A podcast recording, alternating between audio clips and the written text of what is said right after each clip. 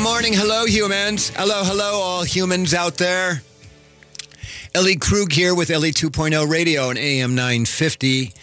Happy Monday. I hope it's been a great start to a to a week.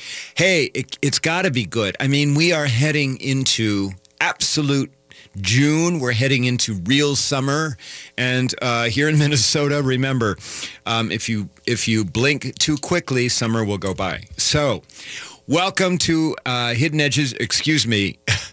That's the wrong show. Welcome to Ellie 2.0. I've got two radio shows on this station, and sometimes I get confused. So, you know what this show is about. This show is about practical idealism by me about other idealists. It's about me sharing stories of people who are idealists or who exhibit behavior that sparks idealism. And so I have two segments, my A segment where I talk about another human, and then in my B segment where I share about my experience. And for my A segment, I'm going to talk about somebody that almost everybody on uh, listening right now, at least above the age of 55, okay, well, uh, so maybe hopefully we have got a lot of people under 55, but those under, above 55 will know who I'm talking about, and that is about Jackie Robinson. It is spring, as I said. It's baseball time. And finally, I need to talk about Jackie Robinson because I, I can't do this show about idealists without talking about Jackie Robinson. And for those of those who don't know who he is, he is the first major league black professional baseball player. Jackie Robinson is famously known for breaking the color bar- barrier in professional baseball, major league professional baseball. And so, um, and uh, so older listeners, we're going to go a little bit down a memory lane. And, and trust me, uh, I've got nine minutes and 10 seconds left to talk to you about Jackie Robinson uh, we could do nine hours and 10 minutes to talk about him. So it's going to be very quick here. So, uh, but here are a couple of uh, a stab at the basics. All right, Jackie Robinson was born in January 1919 in Cairo, Georgia. He was born into a family of sharecroppers. He was the youngest of five children. And through a stroke of luck, he ended up moving with his family to Pasadena, California. Um, it was after the father had abandoned the family. The mother took the children to Pasadena. And ultimately, he, uh, Jackie Robinson graduated from high school, attended Pasadena City College, and then the University of California at Los Angeles. What many people may not know is he excelled, excelled at all sports.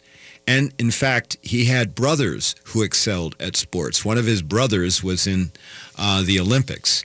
Um, and so Jackie Robinson played track and uh, uh, played football, participated in track in addition to baseball. Um, now, up until Robinson, Jackie Robinson played professional baseball. Black players were part of what was called the Negro League. Um, it was there was high segregation in in baseball, and the Negro League, trust me, had you know not nearly as as um, much notoriety or resources as professional white baseball teams. But all of that changed on April 15, 1947, when Jackie Robinson took to the field with the Brooklyn Dodgers. Um, two years later, in 1949, he was named the National League Most Valuable Player. Now, he was the first black to ever um, get that honor. And I mean, just think about that. I mean, in two years, uh, he had he had done such building of reputation as well as as as a performance. He was an excellent baseball player that he was named MVP. He continued to play with the Brooklyn Dodgers. He never left them until October of 1956 when he retired. He stayed with that team the entire time. So, some facts about Jackie Robinson that you might know, not know. He entered the Army shortly after World War II. He was drafted and sent to Fort Riley, Kansas for officer candidate school. He became a second lieutenant. Then he was sent to Fort Hood for tank school. He was part of the Black Panthers. Oh, there's it for our younger people. There's a name I'm familiar with, um, which was which was the nickname for the 761st Tank Battalion. And so he was um, being groomed to head um, to at least command a tank, if not multiple tanks within that the Black Panthers tank battalion. But then something happened um, to him while he was in the military in July of 1944. He boarded a, an army bus and had the audacity to set, sit at the front of the bus. Now remember, in World War II, the army was segregated. So black men were being drafted to go fight for an America where where they did not have equal rights, where they would come back and live in Jim Crow South and be treated like crap. Just think about that, okay? Get drafted by your country, put your neck on the line, risk your life, and then come back and be treated as a totally inferior human. Not even a human by uh, many people in the South. So in July of 44, Jackie Robinson gets on an army bus and he sits in the front. The bus driver ordered him to the back of the bus. And Jackie Robinson refused. He did. Sounds like Rosa Parks, doesn't it? I never knew this about Jackie Robinson, but it actually was pretty defining because eventually the military police were called and Robinson was the subject of a court-martial. However, a white jury, nine, uh, nine white men, acquitted uh, Robinson of all charges. Um, but what that did, and here's a stroke of luck. I mean, maybe you get a payoff for standing up and speaking truth to power. Maybe you do get a payoff for it because Robinson was not because he was the subject of a court martial, because he was restricted, was restricted to base. Um, he could not ship out with his tank battalion when they went off to war in World War II. So who knows? Had this not happened, maybe Jackie Robinson would have been wounded or, God forbid, killed in the war, and we would never have gotten him as an American hero. So, um, following the war, uh, Jackie Robinson played for uh, the Kansas City Monarchs in the Negro League, um, but he uh, certainly felt um, a desire to try out for the major leagues. And by then, uh, that would be the white major leagues. By then, Branch Rickey, the general manager for, manager for the Brooklyn Dodgers, was scouting the Negro Leagues for a black player. He was interviewing black players. And he interviewed Robinson in August of 1945. And uh, they had a very intense talk about Rob, whether Robinson, with his history of standing up for himself, uh, whether and and um, I haven't gotten into it, but he was he stood up for other people as well. Whether Robinson could take all of the racial hatred that would be directed at him, and Robinson thought that Rickey was looking for a coward who wouldn't fight back. And Rickey said, no, that's not what he wanted. He actually wanted somebody who had great guts because he wanted somebody with guts enough not to fight back. That's a quote, with guts enough not to fight back. And apparently Robinson convinced him that he did have those kinds of guts. So Jackie Robinson signed with the Dodgers. He went to the Dodgers minor, minor league um, in for the 1946 season. But that was not easy in the minor leagues, he couldn't stay on the road with the team because they played mainly in the South due to segregation. There were several Florida cities that refused to even allow the Monarchs, this is the Dodgers um, farm team, to allow them to uh, to even uh, play. They sh- they they shut them out from the stadiums because Robinson was part of the team. But when Robinson did play, he excelled. He was called up to the major leagues and as I said, did his first game on April 15, 1947 at Ebbets Field um, in Brooklyn. And there were 26,000 spectators on that at that game, 14,000 of which were black. Later, um, there was a threat um, in 19, uh, excuse me, in 1947 going into 48, there was a threat of a player strike um, certain teams, the players uh, on those teams were threatening to strike if Robinson was allowed to play in their stadiums. Um, but that was shut down by the um, uh, Major League Baseball, and essentially they were told that anyone who struck would be um, uh, terminated from uh, playing baseball. There was name calling by players and managers. But players started to come around in 1948, the following year when uh, Robinson played. I mean, he had problems within on his team. But in 1948, after Robinson had been called horrible names by Cincinnati fans yelling slurs, one of Robinson's teammates, a man named Pee Wee Reese, Some of you may f- find that familiar because of the Pee Wee uh, Baseball League. Pee Wee Reese, another Dodger, uh, got up and went out of the field and put his arm around Robinson in response to the Cincinnati fans yelling slurs. And Reese said later, you can hate a man for many reasons, but color is not one of those reasons. By 1948, there were more black players um, who had entered the league, and as I said, Robinson retired in 1956. For his bravery and how revered uh, Jackie Robinson is, Major League Baseball retired his number, that is number 42, to be used by no other player ever again. I love this quote best about Robinson. Quote, I'm not concerned with your liking or disliking me. All I ask is that you respect me as a human being. Really, that's all that it's all about. Respecting people. Not seeing color, not seeing their marginalized class, but just about respecting them. When we come back, I'll do my B segment um, hum, uh, uh, about me. it's all about Ellie. Thanks a lot. I love hearing. I love hearing from my guests. Thank you. Take care. Bye. Brending Electrolysis on Grand Avenue in St. Paul has been a leader in permanent hair removal for people of all skin types and backgrounds for over 30 years, celebrating diversity and priding themselves on finding the right treatment plan for each client's individual needs, regardless of race or gender. Services include electrolysis, body waxing, facials, microneedling, and permanent makeup. Book your 60-minute complimentary consultation, including a 15-minute treatment today for beautiful, lasting results. Visit brendingelectrolysis.com. Robert Burrill here, looking to add some comedy to your Saturday nights? Tune in to Laughing Matters right here on AM 950 at 7 p.m. to join myself along with the funniest comedians in the Twin Cities for an hour of topical social commentary and blatant self-promotion. Laughing Matters is brought to you by Stand Up Records, the recording label of the best comedians in the country, from Doug Stanhope to Hannibal Buress. Visit them online at www.standupcrap.com. At Pride Institute, being LGBTQ plus is the norm, not the exception.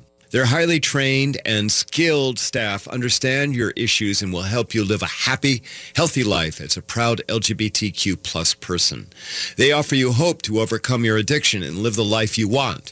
Their treatment programs are designed to assist you in developing the knowledge, skills, and attitudes for long-term recovery.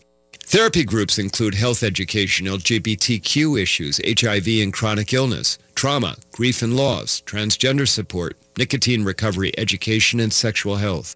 Pride Institute offers a residential treatment program, a partial hospitalization program that includes day programming with lodging, and an intensive outpatient program.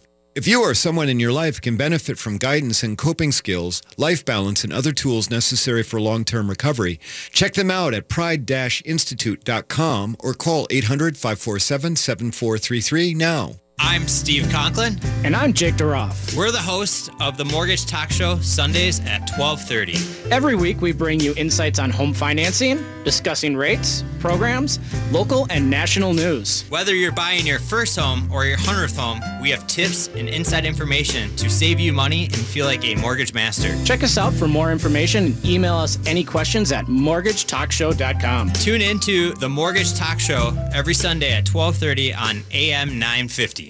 A night out with Chelsea Handler, live this Tuesday at the State Theater. I'm doing a tour where I go around to different places in this country and talk to people who have different opinions than me because I want to learn more, I want to understand better, I want to have nice, healthy conversations with strangers who think differently. A night of fun and interactive discussion with Chelsea, hosted by TV's Jenna Shortle. What is the most important issue for all of you in this room? Is it foreign affairs? Is it legal immigration? Is it dancing with the stars? Tickets on sale now at Ticketmaster in the box office. Sponsored by Delta and Twin Cities Pride.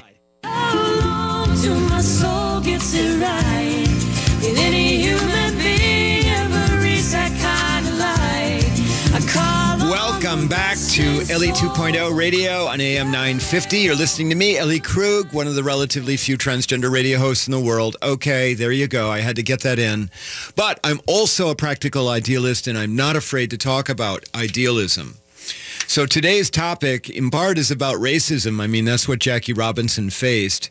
And so I want to share with you how I, Ellie Krug, have encountered and witnessed racism in my life and some of those and how some of those experiences have shaped me.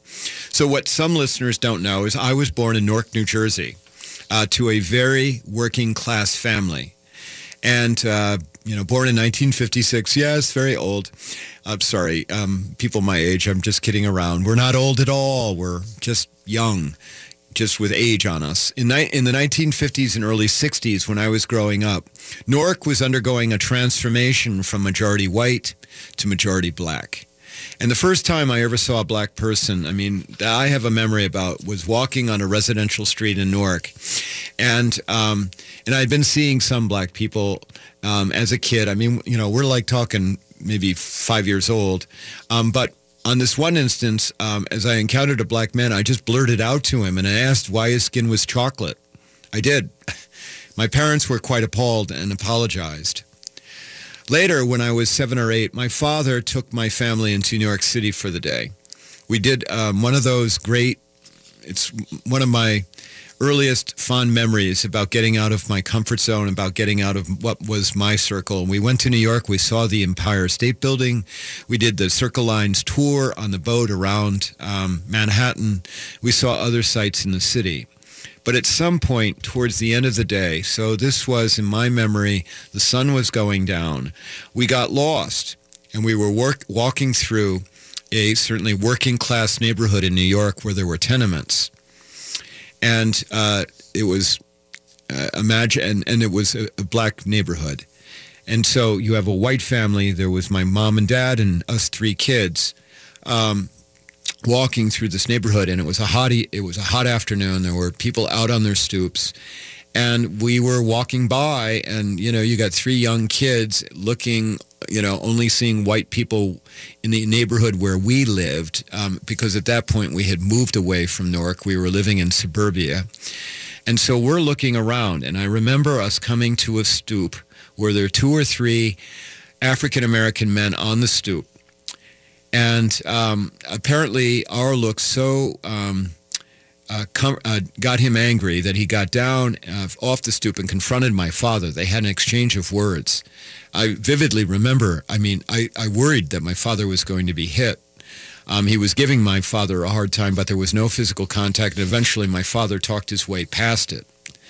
Later, in, during the riots in 1967, when my family no live, longer lived in Newark, um, I um, and what and part of my family was an uncle who I adored. I mean, I just have to tell you, he was like my father. Um, there's a whole story between my birth father and me. We don't need to get into it, but um, I remember watching the 1967 riots with my uncle, and I remember seeing scenes of police officers beating looters, and they were using their billy billy clubs and hitting people on the head. And I remember my uncle yelling, "Go get him! Go get that N!" That's not, he didn't use the word N. You know what he was saying. And you would think that because all of this, this would have shaped me in a negative way, but it did not. Because by then my father had bootstrapped himself to professional job. And uh, I'd previously spoken about how my family used to have Sunday dinner tradition. So meal on Sunday um, was uh, about two or three in the afternoon. We would invite people over, and that included people of varied backgrounds, Asians, blacks, Jews. And somehow I remained immune to the racism that was around me. Um, and, you know, um, so I did not really become an overt racism at all, racist at all, but certainly I suffer from unconscious bias. Part I'm, I benefit from a system where people of color are marginalized just about everywhere. And when I transitioned genders, I was made more aware of how the system is stacked. But one last story that I want to talk about, which is the one that burns in my memory the most, is something that I witnessed here in Minnesota in the early 1990s. So remember, I'm transgender. Um, I was married to my soulmate, Lydia, um, and we raised a family. Well, Lydia's family was, um, many of them were from Fairmont, Minnesota. So if you know anything about Fairmont, it's in the southwest part of the state. It's a city of about 25,000. And in the early 90s, it was a very white town. I don't think I ever saw a black native um, of Fairmont, Minnesota, um, and on any of the several times that I visited that city. Well, one of Lydia's nieces graduated from high school and attended Concordia College here in the cities, where she met and dated and eventually married a black man, Richard. So this would be a mixed race marriage. And I'm only telling you that to give you some context. Not that there's anything wrong with um, a biracial marriage. And so, um, uh, but there was an event that happened when I was visiting and and Richard, the man that she married, um, the niece married, he was a he was a, a big black man, and I say big in the sense that he was a teddy bear. He was very likable, wonderful personality, the kind of guy that everyone loved. I really envied him for how likable he was. And um, so we were all collected in Fairmont, and Richard and um, the niece were there visiting uh, as well. I actually, I think Richard and the niece were still dating. And so, um, the, uh, and then uh, so and Lydia had another nephew. So this family in Fairmont had two daughters and a nephew and, and a son. And the nephew adored Richard. Um, and and they like to go fishing together. And there's a large lake in Fairmont. So on this occasion, when I was in Fairmont with my family, Richard was there having this gathering. Richard took the nephew, my nephew, my by um, by uh, in-law nephew fishing, and I went along. I think I had my girls with me as well, and we went down to the lake. And Richard and the nephew were fishing off the dock.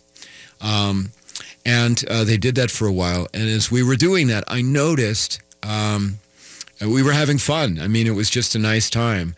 And uh, Richard was quite the fisherman and, you know, instructing the younger nephew about how to fish, da da da. Um, but as we were doing that, a boat came up and it was not, you know, this was a speedboat, not a, like a, you know, a putt putt fishing boat. It was a speedboat. And on it were three young men, three white men on the boat. And the boat came up on the dock, and I noticed as the boat was approaching, I watched as Richard tensed up.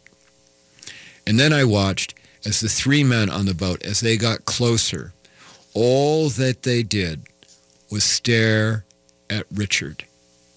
They were looking directly at him. They didn't look at any of el- anyone else on this dock. And it was as if their eyes were assaulting Richard. It was. I'll never forget that. And then one of them, one of the men, one of these younger men, I'd say in their late teens or early 20s, got off the boat, got on the dock, and he got up to Richard. He got up close to him, and he just stood there, looking, staring at Richard. And all that Richard did was stand, stand there and and look, stare back at him. It was a stare down. It was. Neither man said a thing, but you could see the hatred in the eyes of the white man towards Richard. Now, this stare down lasted only about 20 seconds um, at most. Um, and then the man and his friends walked off the dock. This man and his friends, they didn't even know Richard. It didn't matter. It was just the color of his skin that caused them to react with such uh, that hatred was right there. I saw it with my own eyes. And I thought to myself, wow, but you know what? I never ever, I didn't say anything to Richard after that. I didn't know what to say. Um, and I wish um, I, I, I lost, when I transitioned genders, I lost that part of my life. All of the folks from Fairmont, I lost them. I didn't, they've not come back to, they don't accept me as Ellen, and that's okay. It's just the way it is. But if I could ever see them again, I would want to talk to Richard, and I would want to tell him, I'm sorry. I'm sorry that I didn't speak up. I'm sorry that I didn't say anything, that I didn't at least stand up. And I, you know, and I know why I didn't. I mean, I was scared. I didn't know what to say. And at that point, I was preoccupied with fighting myself. And it was very hard because I was trying to stay a boy, not become a girl. And long, long story. Read the book, as I say. Um, but that one day, that one event has shaped me. Racism, and classism and sexism is like a killer fish. I mean, let's just use the fishing thing even further. Racism is always like, it's always like a killer fish lurking under the surface, just ready to show itself when the time is right. We all need to be aware of this. We need to shut down overt racism. You can shut it down. Not cool, dude. It's an easy thing to say. I know. Not always easy. Not at all. And we need to be aware of how systemic racism affects everyone and everything.